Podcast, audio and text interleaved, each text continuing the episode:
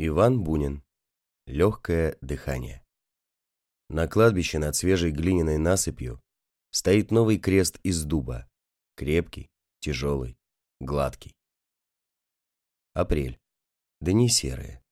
Памятники кладбища просторного, уездного еще далеко видны сквозь голые деревья, и холодный ветер звенит и звенит фарфоровым венком у подножия креста. В самый же крест вделан довольно большой, выпуклый фарфоровый медальон, а в медальоне фотографический портрет гимназистки с радостными, поразительно живыми глазами. Это Оля Мещерская. Девочкой она ничем не выделялась в толпе коричневых гимназических платьиц. Что можно было сказать о ней, кроме того, что она из числа хорошеньких, богатых и счастливых девочек, что она способна, но шаловлива и очень беспечна к тем наставлениям, которые ей делает классная дама. Затем она стала расцветать, развиваться не по дням, а по часам. 14 лет у нее, при тонкой талии и стройных ножках, уже хорошо обрисовывались груди и все те формы, очарование которых еще никогда не выразило человеческое слово. В 15 она слыла уже красавицей. Как тщательно причесывались некоторые ее подруги, как чистоплотны были, как следили за своими сдержанными движениями.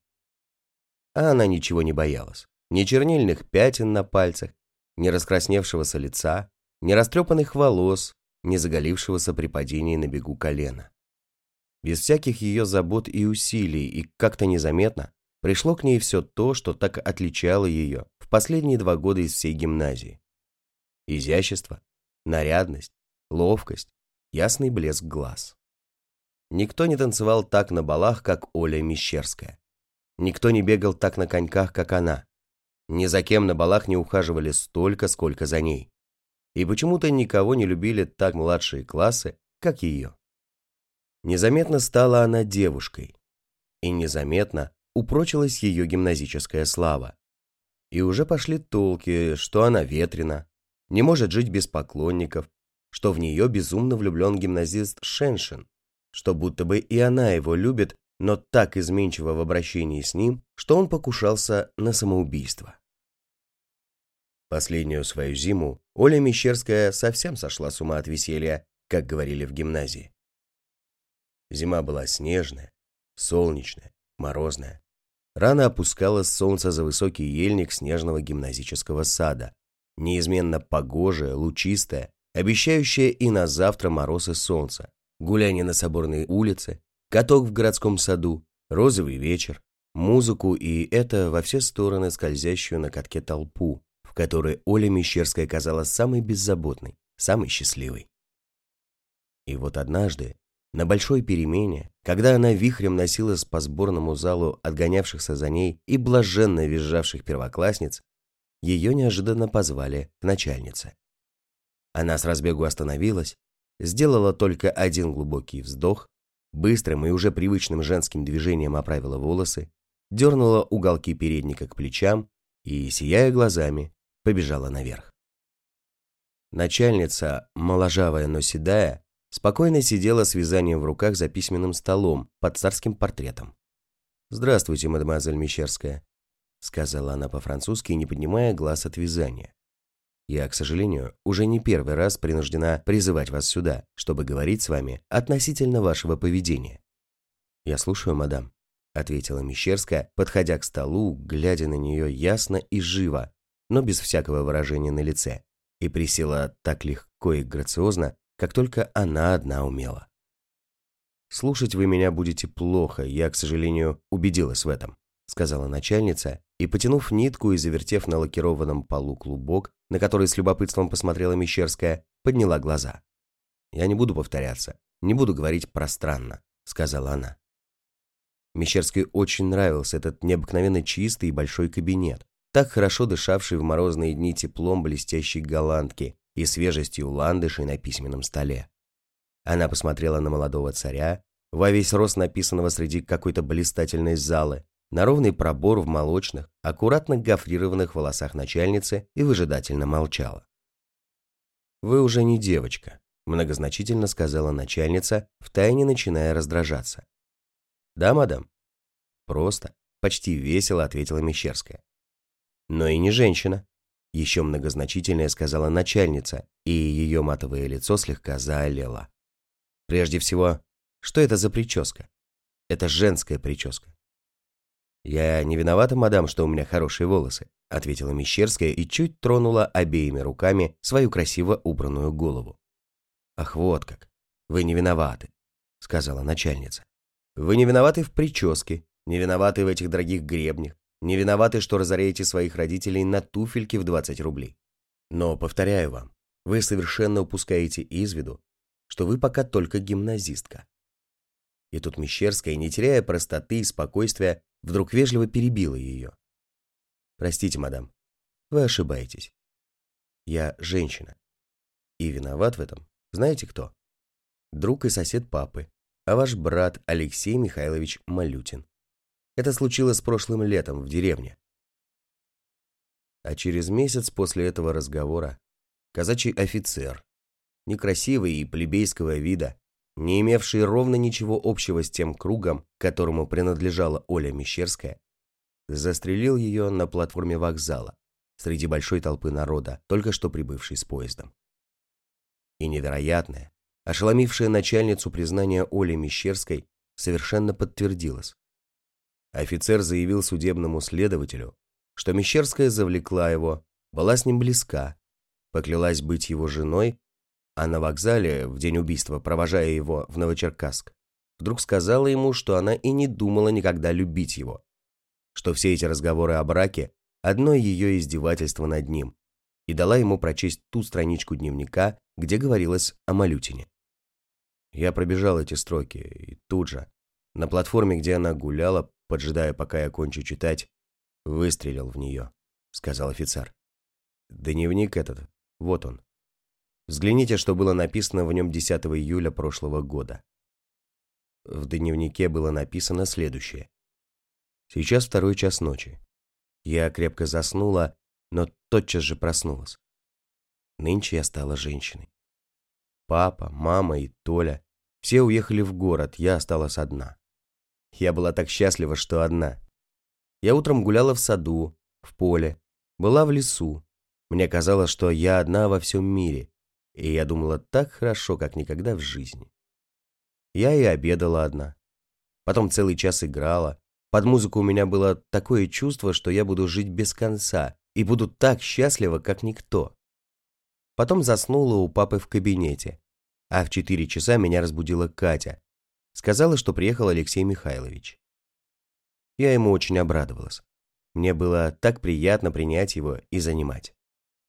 Он приехал на паре своих вяток, очень красивых, и они все время стояли у крыльца. Он остался, потому что был дождь, и ему хотелось, чтобы к вечеру просохло. Он жалел, что не застал папу, был очень оживлен и держал себя со мной кавалером. Много шутил, что он давно влюблен в меня. Когда мы гуляли перед чаем по саду, была опять прелестная погода. Солнце блестело через весь мокрый сад, хотя стало совсем холодно, и он вел меня под руку и говорил, что он Фаус с Маргаритой. Ему 56 лет, но он еще очень красив и всегда хорошо одет. Мне не понравилось только, что он приехал в крылатке. Пахнет английским одеколоном, и глаза совсем молодые, черные, а борода изящно разделена на две длинные части, и совершенно серебряная. За чаем мы сидели на стеклянной веранде. Я почувствовала себя как будто нездоровой и прилегла на тахту. А он курил. Потом пересел ко мне. Стал опять говорить какие-то любезности. Потом рассматривать и целовать мою руку. Я закрыла лицо шелковым платком, и он несколько раз поцеловал меня в губы через платок. Я не понимаю, как это могло случиться, я сошла с ума, я никогда не думала, что я такая. Теперь мне один выход. Я чувствую к нему такое отвращение, что не могу пережить этого. Город за эти апрельские дни стал чист, сух. Камни его побелели, и по ним легко и приятно идти. Каждое воскресенье после обедни по соборной улице, ведущей к выезду из города, направляется маленькая женщина в трауре, в черных лайковых перчатках, с зонтиком из черного дерева. Она переходит по шоссе грязную площадь, где много закопченных кузнец и свежо дует полевой воздух. Дальше, между мужским монастырем и острогом, белеет облачный склон неба и сереет весеннее поле. А потом, когда проберешься среди луж под стеной монастыря и повернешь налево, увидишь как бы большой низкий сад, обнесенный белой оградой, над воротами которой написано «Успение Божьей Матери». Маленькая женщина мелко крестится и привычно идет по главной аллее. Дойдя до скамьи против дубового креста, она сидит на ветру и на весеннем холоде час, два, пока совсем не зазябнут ее ноги в легких ботинках и рука в узкой лайке. Слушая весенних птиц, сладко поющих и в холод, слушая звон ветра в фарфоровом венке, она думает иногда, что отдала бы полжизни, лишь бы не было перед ее глазами этого мертвого венка. Этот венок, этот бугор, дубовый крест. Возможно ли, что под ним та, чьи глаза так бессмертно сияют из этого выпуклого, фарфорового медальона на кресте? И как совместить с этим чистым взглядом то ужасное, что соединено теперь с именем Оли Мещерской? Но в глубине души маленькая женщина счастлива, как все преданные какой-нибудь страстной мечте люди. Женщина эта – классная дама Оля Мещерской, немолодая девушка, давно живущая какой-нибудь выдумкой, заменяющей ей действительную жизнь. Сперва такой выдумкой был ее брат, бедный и ничем не замечательный прапорщик. Она соединила всю свою душу с ним, с его будущностью, которая почему-то представлялась ей блестящей. Когда его убили под Мугденом, она убеждала себя, что она идейная труженица. Смерть Оли Мещерской пленила ее новой мечтой. Теперь Оля Мещерская – предмет ее неотступных дум и чувств. Она ходит на ее могилу каждый праздник, по часам не спускает глаз с дубового креста, вспоминает бледное личико Оли Мещерской в гробу, среди цветов, и то, что однажды подслушала. Однажды на большой перемене, гуляя по гимназическому саду, Оля Мещерская быстро-быстро говорила своей любимой подруге, полной высокой субботиной. Я в одной папиной книге у него много странных, смешных книг. Прочла, какая красота должна быть у женщины. Там, понимаешь, столько насказано, что всего не упомнишь. Ну, конечно, черные кипящие смолой глаза. Ей-богу, так и написано «кипящие смолой». Черные, как ночь, ресницы, нежно играющий румянец, тонкий стан, длиннее обыкновенного руки, понимаешь, длиннее обыкновенного. Маленькая ножка, в меру большая грудь, правильно округленная икра, колено цвета раковины, покатые плечи. Я многое почти наизусть выучила. Так все это верно. Но главное, знаешь ли что? Легкое дыхание. А ведь оно у меня есть. Ты послушай, как я вздыхаю. Ведь правда есть. Теперь это легкое дыхание снова рассеялось в мире. В этом облачном небе, в этом холодном весеннем ветре.